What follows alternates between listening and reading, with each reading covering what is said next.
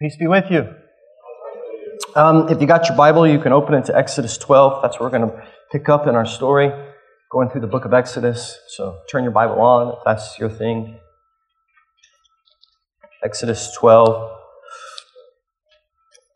As you turn there, um, we so just to kind of pick up, in case you're kind of coming in and out on Sundays, you're visiting, we've been going through uh, the book of Exodus, and we've really been kind of taking major chunks of it. Obviously, it's a huge book, and we could spend way more time than we are in it, and so we don't tackle everything, every little nuance in the story, but we're trying to hit the bigger topics to kind of give us what we would call like a biblical theology for you, so you can kind of connect the Old Testament and the New and see where it all, how it all fits together. But we finally approach at this point in the story the exit for Israel. They've been in slavery uh, for 430 years, and now they're about to exit it, and God is about to lead them out. And uh, we come upon that, and we come upon the instructions for that evening and that great exit. And God has promised to rescue them. He's delivering on His promises. He's delivered nine plagues to Egypt to kind of have a wake up call, but Pharaoh's heart is hard, and he will not listen, he will not bend, he will not be moved. And so, in hot anger, the author tells us, Moses marches in and has this last kind of conversation. Uh, it's not really much of a conversation. It's more like I'm delivering some really hard news for you, Pharaoh, to let him know that a death blow is coming, um, which will cause their release. And so we're going to pick up there. And so we're Exodus 12, verse 1, and we're just going to read down. I have down there to 18 it's a mistake. Just we're just going to read the 17, so you can ignore that last verse. Um, here's what it says. Oh, and if you're able, you can stand for the reading of God's word, just out of respect for God's word.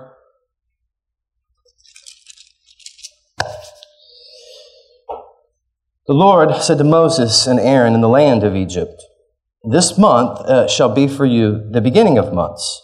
It shall be the first month of the year for you.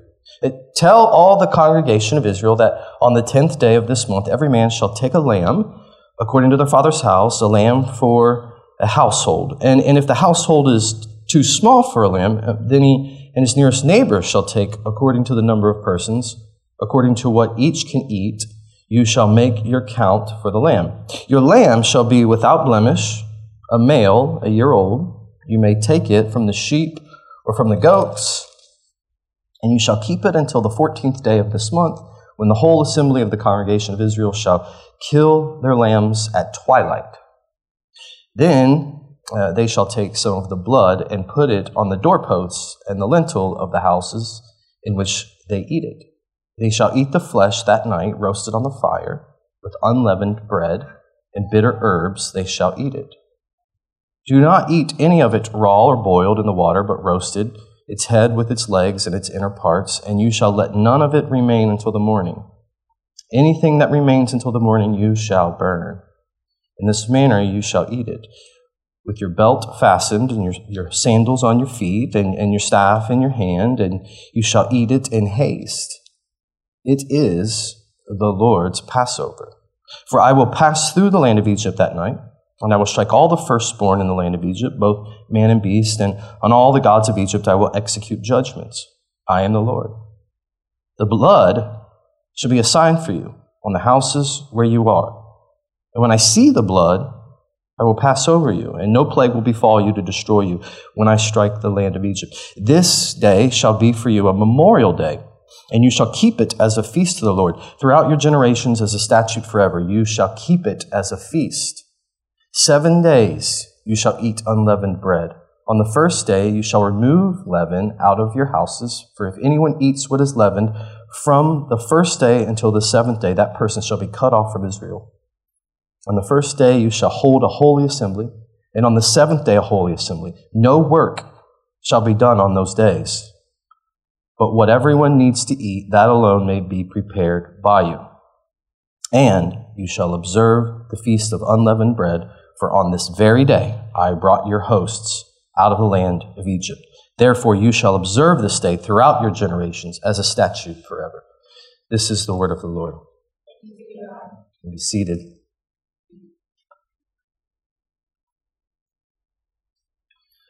So, um, despite, and you might not find this remotely surprising, but despite what you might think, um, most people really like to talk about themselves.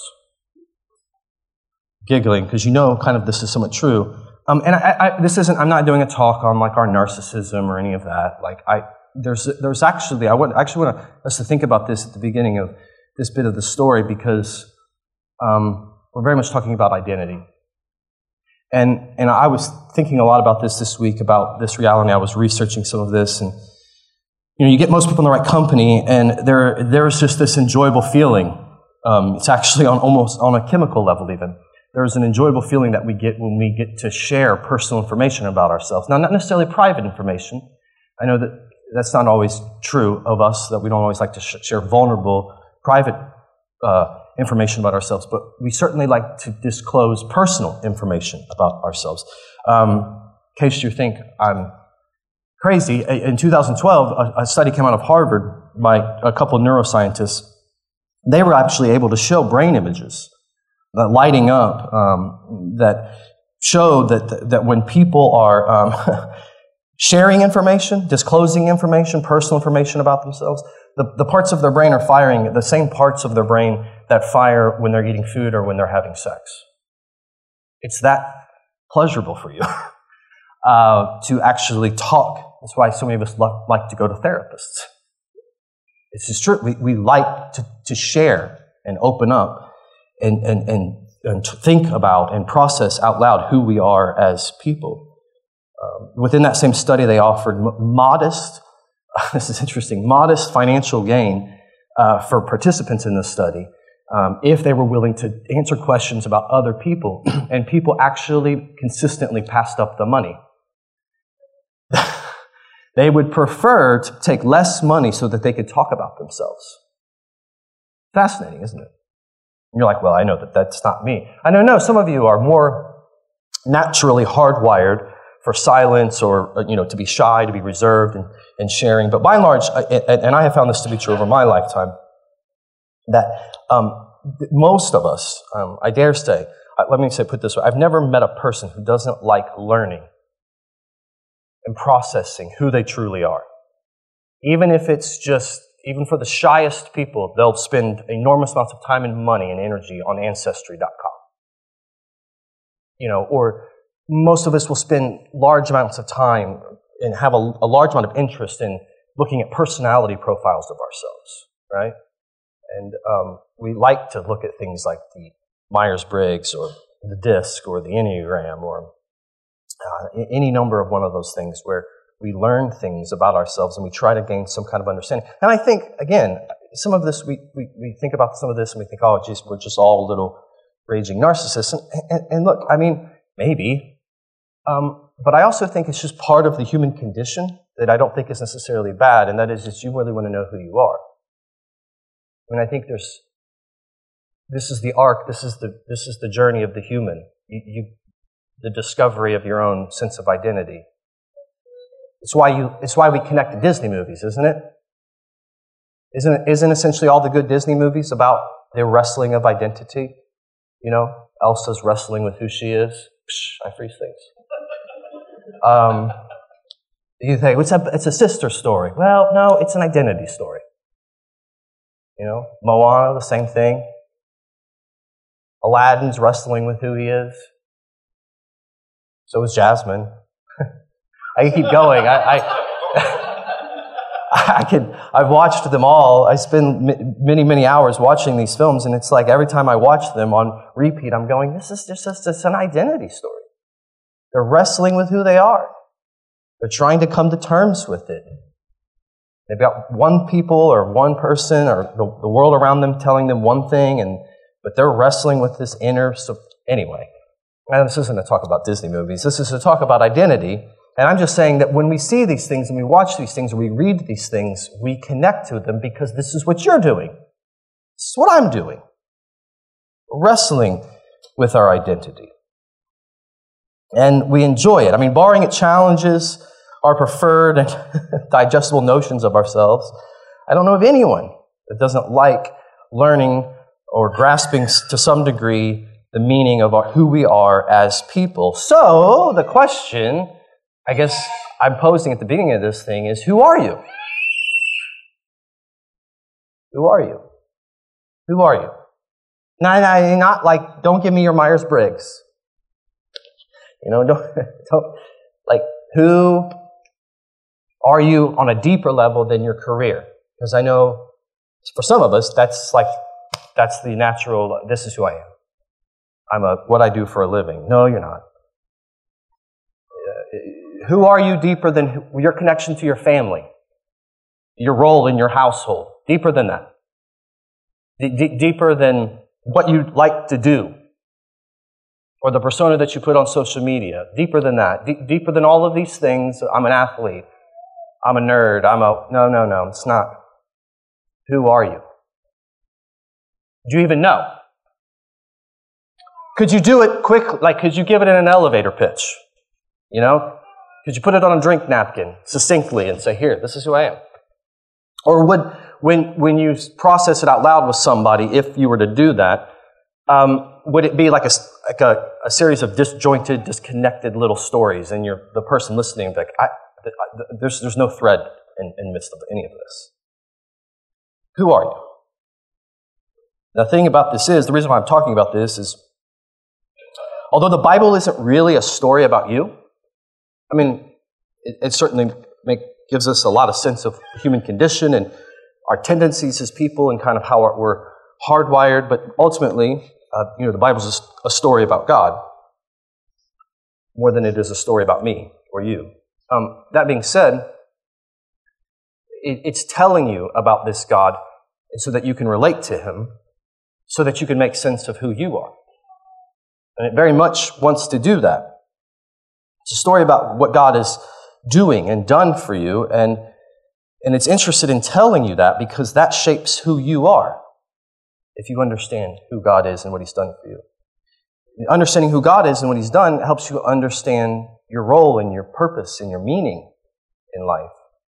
And it therefore shapes the way you live, which very much is concerned with how you're living all of Exodus, we've been going through it, and particularly the last plague scene um, in the great story of Israel's release it, from slavery, it's an identity story. I mean, I, have been up here numerous times during the series, and, and I keep coming back to this. This story is an identity story. You know, God is on the brink of delivering the most decisive judgment upon Israel, or sorry, upon Egypt. And He's about to reveal to not only Egypt, but all of the Israelites that He is the God who is unmatched in power, in might, and wisdom. He's going to deliver on his promises, and, and that deliverance will come through sacrifice and blood. I mean, these sections of the Bible where we see these, uh, you know, furry little animals being like bleeding and being sacrificed, it's like we're like, this is so strange. And there's there's deep, deep meaning into that, and, and we'll get into a little bit of it today. But in this section that we're reading, the instructions are very clear as to what they're supposed to do. The judgment is coming in the form of death on all the firstborn sons in Egypt. Rich or poor, doesn't matter. Egyptian or Israelite. We miss that sometimes. Death is coming. All firstborn sons are forfeit in the Bible. It's hard for us as modern people because we have kind of this ingrained sense of entitlement. We think everything is ours. But from the Bible's perspective, it would say, no, no, it's not. It's God's. Everything belongs to Him. Everything. And we are at times allowed to keep some of it for ourselves for a time. And so there's this judgment coming. And, and, and the thing about that is, it, we, we read this and it's, it's a hard read because we're like, this seems so unfair. But we have to recognize um, that the horrible atrocities that have already taken place in Egypt, the genocide, I mean, they had been for years, they've been drowning uh, babies in the river. It's horrible. And it's, the ground itself is crying out. And God is doing something about this. A price has to be paid, not just for the release uh, of the children of Israel, but, but more importantly, a price has to be paid for the sins and evils committed in Egypt and all the genocide. And it's important to recognize this. This, this simply isn't judgment on Pharaoh and Egypt, although it is that but it's judgment on sin. That's a more important reading of the book of Exodus. That's why God tells Moses this in 12, Verse 12 For I will pass through the land of Egypt that night, and I will strike all the firstborn in the land of Egypt, both man and beast. In other words, the Lord was blind to ethnic distinctions. And you read the story and you think, well, he is making a distinction. No, he's only making a distinction on the basis of blood. Who's under the blood? Those are the ones that are held separate. But it's only on the basis of blood, not skin color, uh, not tongue, not language, not culture, blood. That was the decisive marker. And so, herefore, therefore, what we see here is that because God isn't only just, He is just, but He's also merciful. He's equally skilled at both of these. And so He provides this way out. So each family is to take the spotless lamb, sacrifice it, paint their doorposts, and the blood with the blood, and then roast and eat the meat, uh, the sacrificial lamb, and then burn all the excess of the innocent one so that nothing is left over.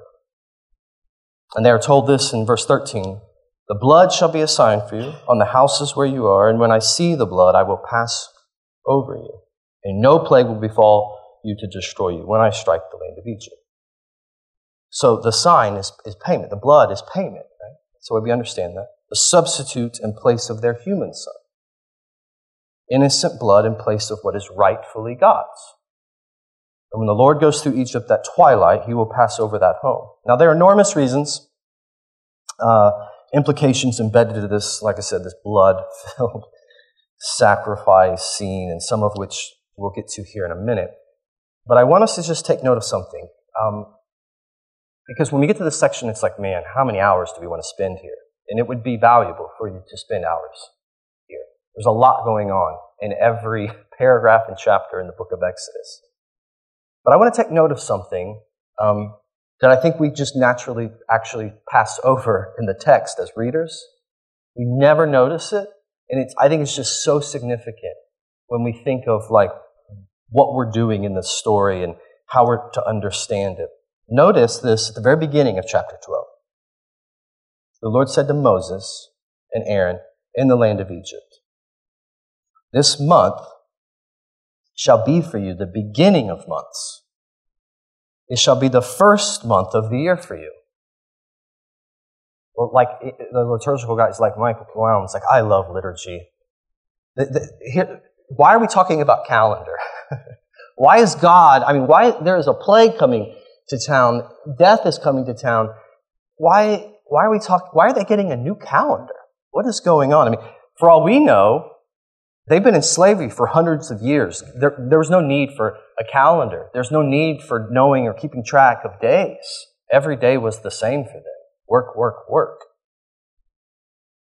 It's springtime as this is being announced in their day. And the Lord is essentially saying, Moses, you and the people are establishing your whole calendar year around this event. You're getting a new calendar. It starts today. At this moment, it is your New Year's, essentially. It's a defining identity marker at the beginning of the year for you as a people. This meal, the meal that they're being instructed to have, is the beginning. And you, you catch that? This month shall be for you the beginning of months.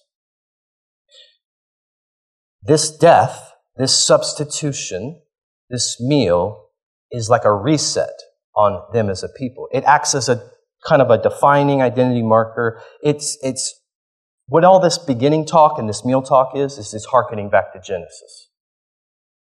You have to stop and really notice it and pay attention to it because meals are threaded through the whole Bible, you know. Meals are the bookends of the Bible.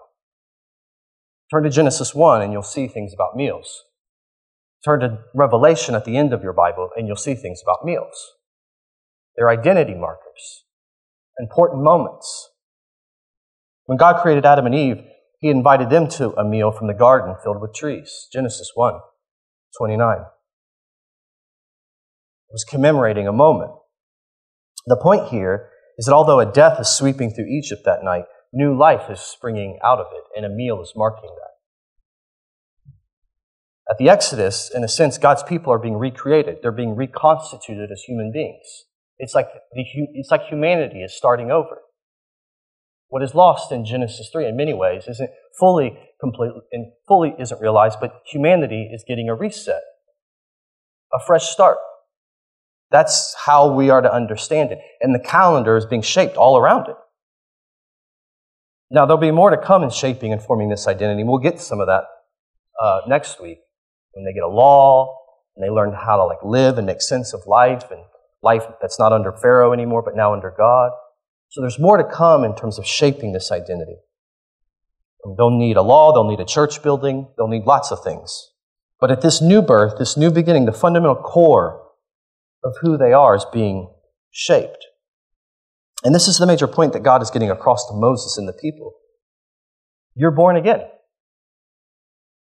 Like the sacrifice of this spotless little lamb and, you know, painting your doorpost and all the strangeness that comes with that, and eating this meal and reciting certain words and thinking about time to come and commemorating this and reciting certain words and telling it to your children and rehearsing it over and over and over again. It's all about thinking about the fact that you have been born again.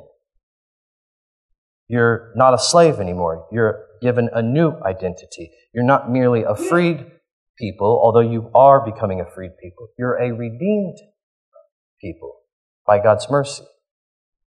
Now, to redeem someone is to buy them back. They've been separated from God, they've been enslaved, but the time, that time is past, and now they rightfully belong to God through sacrifice by His power, and they'll soon be free to worship Him and live in a new way, so unlike the ways of Pharaoh that robbed them and others of their dignity. And they're going to have to figure out what does it mean to realize that we have dignity. All of that's coming for them. Now, if you were to really think this out and be objective and honest as you think about freedom, have you ever thought about freedom? You're, we're Americans and we just take freedom for granted. But what is freedom? And how do you define it? What I'm trying to get at here is that if we read the story and we think of them as being slaves and we think of them as being now f- set free, but yet they're still under a new master, right? They just they're giving up one master, Pharaoh, to then come under another master, God. Some might argue and protest and say, well, is this actually freedom? Isn't this slavery of a new kind? And volumes have been written on this. And I, truthfully, am probably opening a can that is too big for me, to be fair. Um, but, you know, Paul even takes up this issue at some critical depth in the New Testament. But if I may just dip my toes in for a little bit on the issue, um, I think, and I've been thinking a lot about this all week, I think we just, myself included, we, if we don't stop and catch ourselves, we naturally tend to think of freedom in, in terms that are not good. They, they don't actually align. And I think the Bible wants us to reshape and, and have us reset our, our imaginations on what freedom is. We often think of freedom, uh, and sadly, too often, the freedom that we actually we think we want, in actuality, is just unchecked individualism, uh, self-ruled self-reliance. I, I want what I want when I want it, and I want to be able to get that. That's freedom for many of us. The power, the ability to do what I want when I want. And when I'm not able to do that, I'm not really free. But under those terms, Pharaoh, we see that's the kind of freedom he had. He was free in this sense. He, he thought himself a powerful, free God. But as history showed, and this is very much kind of a subplot of the story, what the history is showing is that with that kind of freedom, we, we see what happens to Pharaoh. He, he wasn't actually powerful, nor was he actually free. I mean, he could conquer his enemies and, and conquer a poor, oppressed people, but he actually couldn't conquer what? Himself. And he wasn't free really at all on a deeper level. He could dictate, he could not dictate the created order like God. He, he, he could not dictate the future, nor could he conquer his stubborn will. He, he could not detach himself from his anger and his pride. His fear and his anger ruled him to the point where it ruined his life and the, this whole community around him. When you look out at society, we kind of see this as free people. We sabotage ourselves with our freedom. We sabotage our families. We sabotage our neighborhoods, our school systems, with our so called freedoms to do whatever we want unchecked. This kind of freedom, that kind of freedom is a tyranny of another kind, and it always implodes and ends in self sabotage. Real freedom, I'm learning even myself, I'm wrestling with this, because this is very much at the heart of Christianity and the Christian understanding of freedom. Real freedom has this kind of ironic twist to it.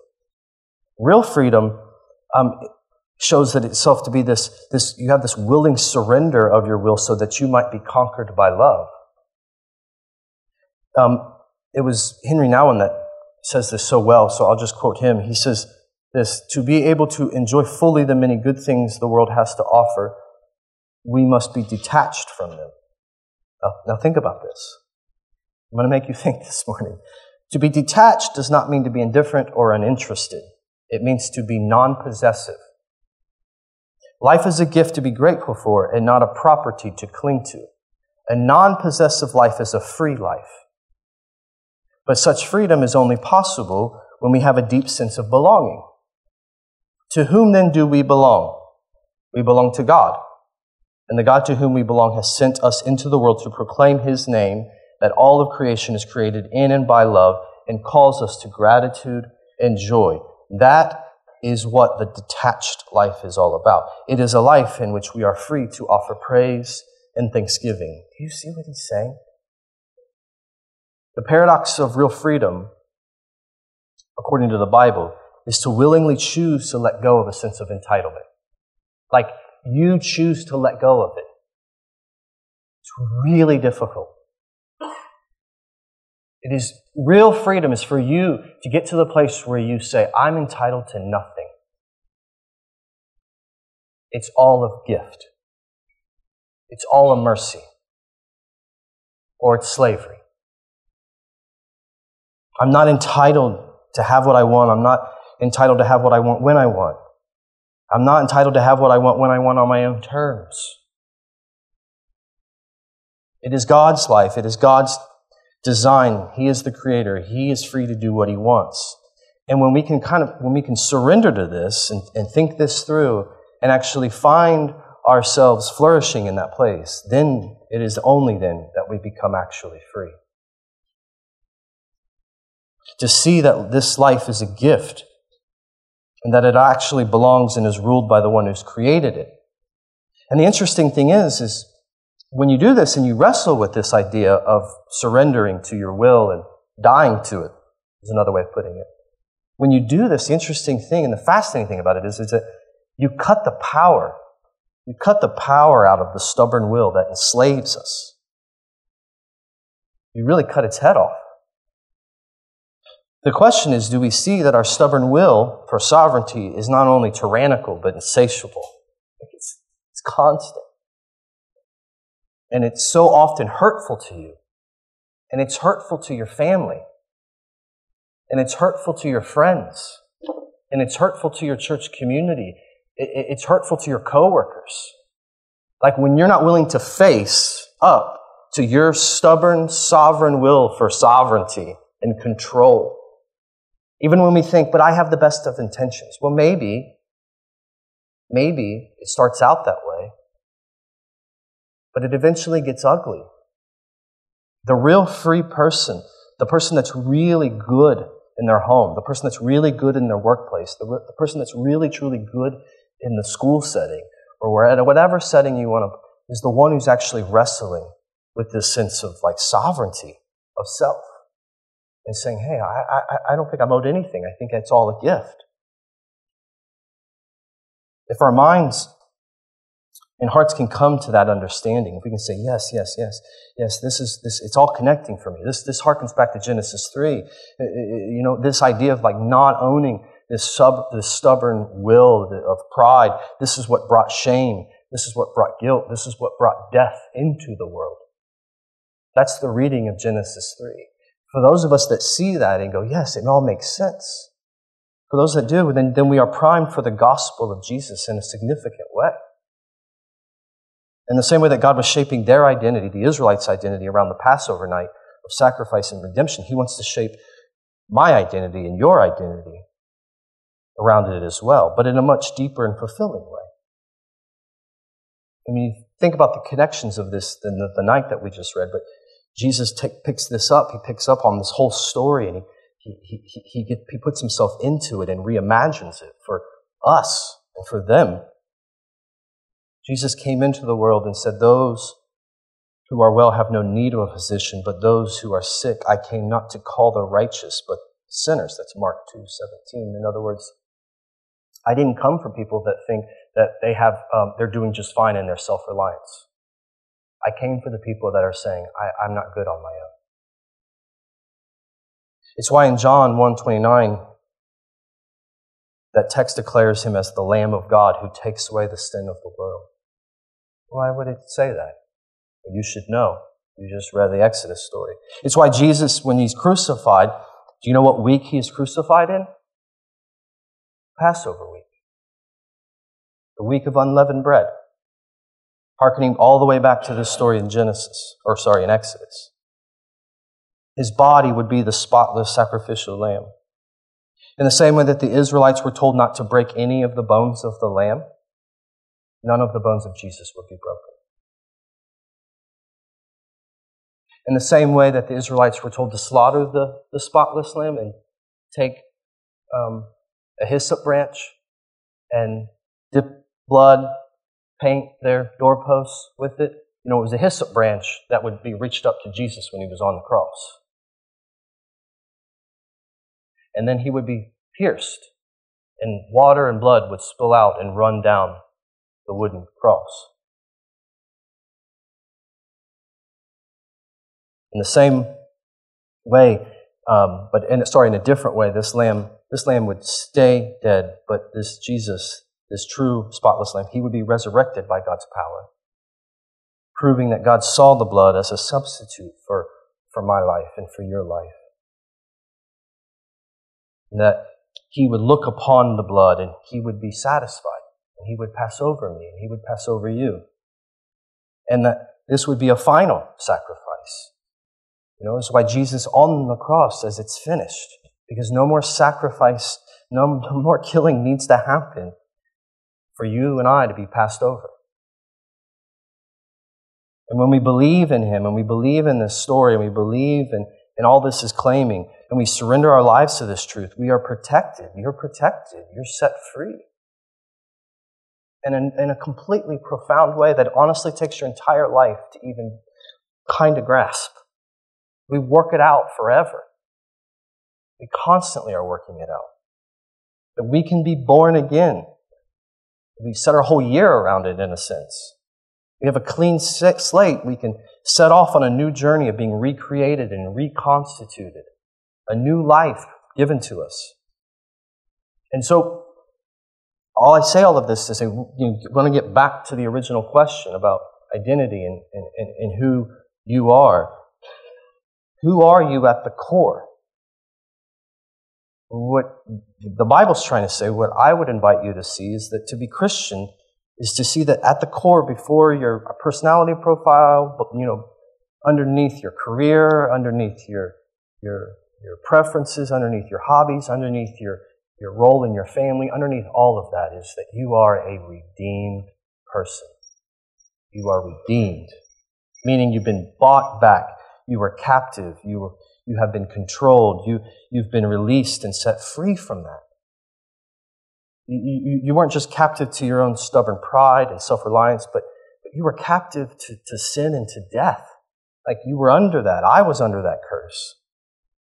But in Christ, if you truly hold on to this truth, you're empowered to die to foolish self reliance. You can stare at any sins in your life, you can stare death itself in the face, knowing that an ultimate sacrifice has already been provided. The only thing that you offer, the only thing, the only work that is, that is expected on our part is what? Honest confession just be honest with our sins. You boldly proclaim that I need redemption. I need to be under the blood. I need to be under the blood. Otherwise, I'll never be free. But where there is true confession, there's not only forgiveness of sins, but the resurrection from the dead. Have you thought of this lately? That in this life, there is no escaping the fact that you are going to die. Tada, welcome to Sunday morning. You are. And it is my deep responsibility to remind you of it. There is no escaping it, friend. No matter how successful you are, you are going to die. And we don't speak of this enough around here. But the reality is that under the blood of Christ, you will not stay dead. You will be resurrected just like Him. You will be resurrected to new life with Him forever. A life that we can only imagine. This is what the sacrifice provided. And we are told to think of it and say, oh, it's not just real, but it was given as a gift of no work of my own. And this shapes everything I do. This is the core of who I am. Redeemed. Later, we can read it, it's supposed to be a sign, like a brand on them, like between their eyes. I, I, I was foolish enough to run a race yesterday with my wife, and I got branded right here. There's my number. You can't really see it anymore. I'm assuming two two ninety nine. That was the number. That's where I finished. No, that wasn't where I finished.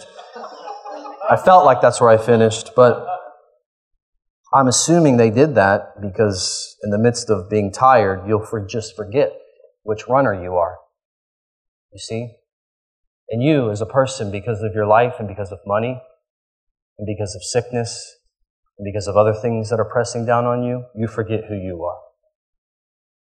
We forget all the time. And you get caught up in rival identities other things that are pressing in on you. The things that maybe your mom or your dad kind of pushed into you, or a boss, or a spouse, or whatever it is. Or maybe it's just something that you've just been, you don't even know where it's coming from, but it's been there since you were a kid.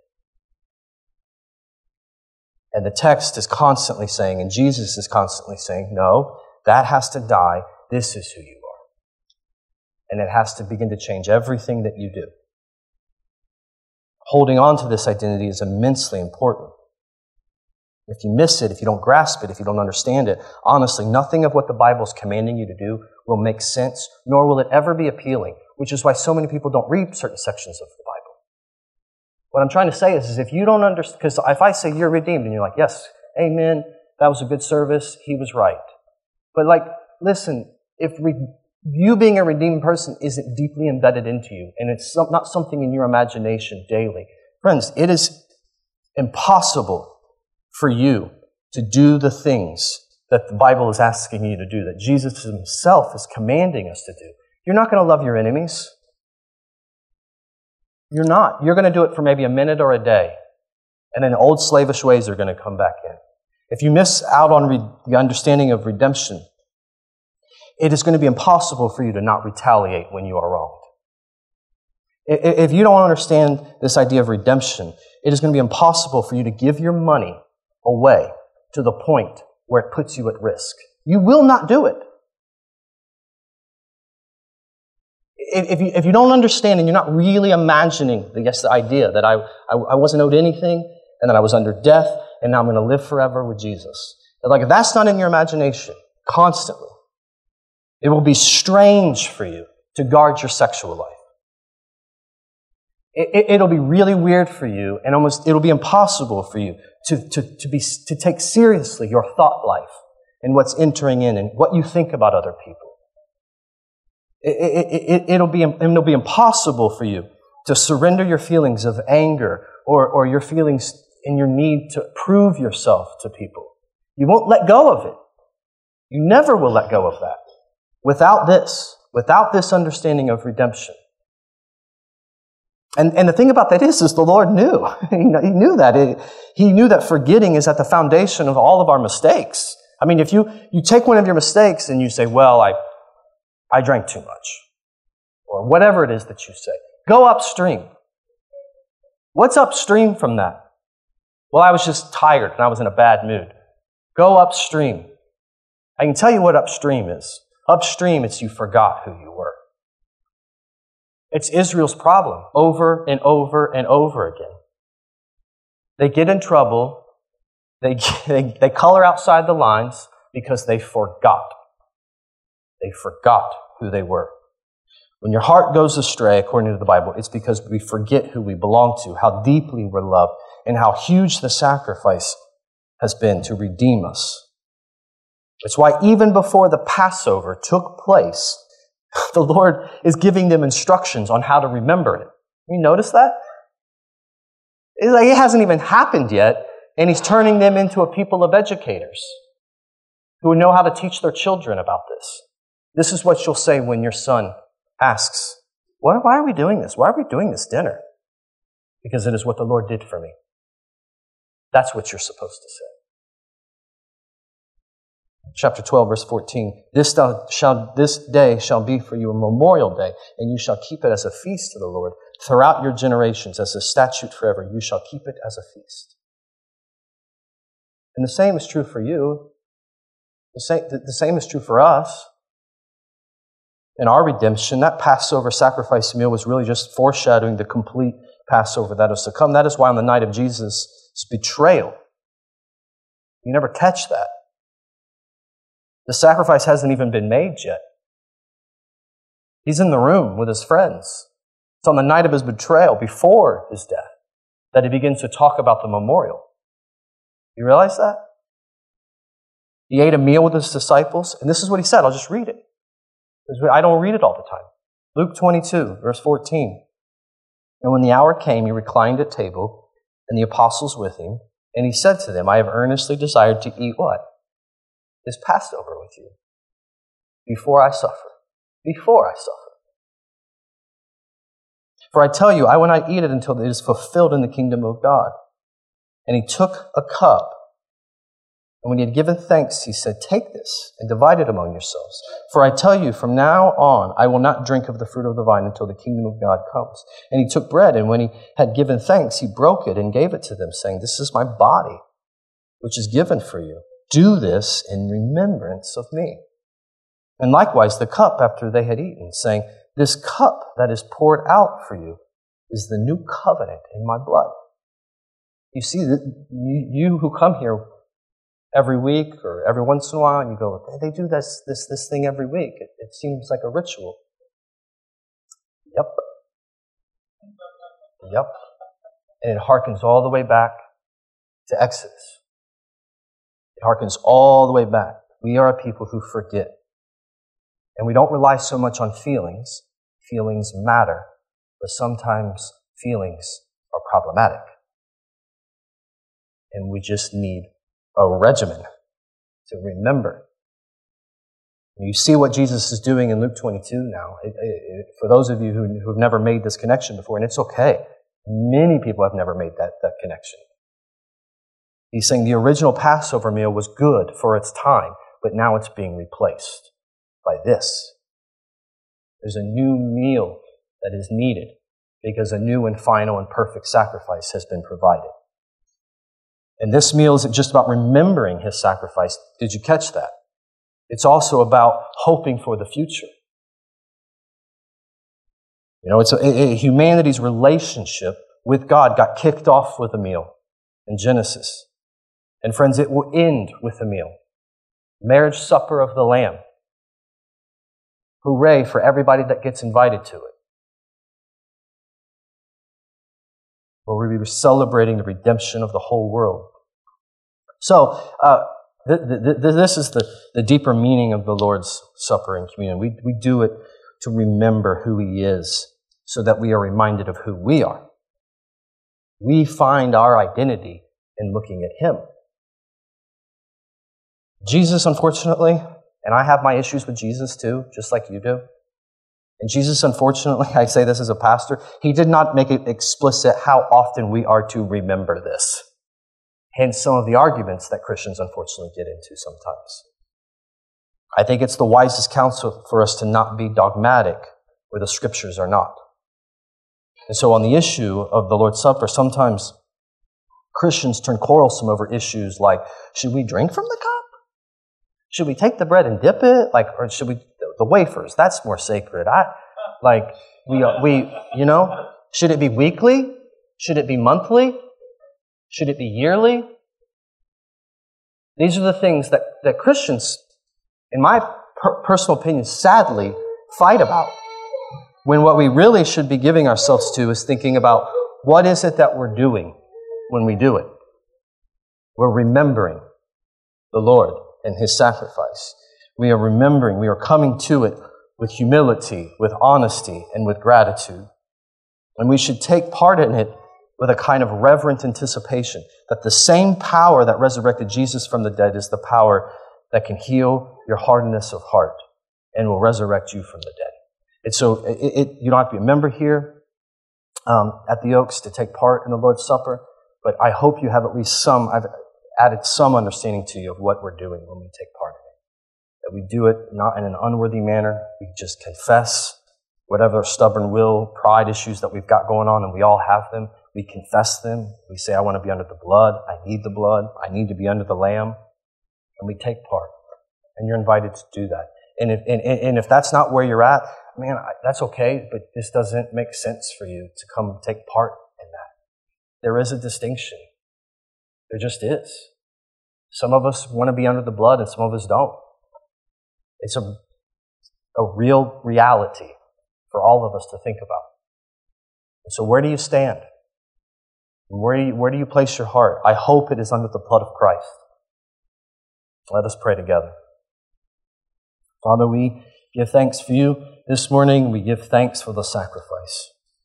May it fuel our, our hearts and our imaginations to, to, be, to be reminded that in you we can truly be free. And that freedom is not to just do whatever we want, but that, that freedom is to worship you, to think of you, to put you above everything to, to, to realize afresh that, that apart from my redemption, I am stuck in slavery. And so, Father, may we all be reminded of that this morning. May, may we, maybe for the first time or for the hundredth time, just be brought to a place of gratitude this morning. Be thankful and to be brought to a place of peace. It is in Jesus' name that we pray.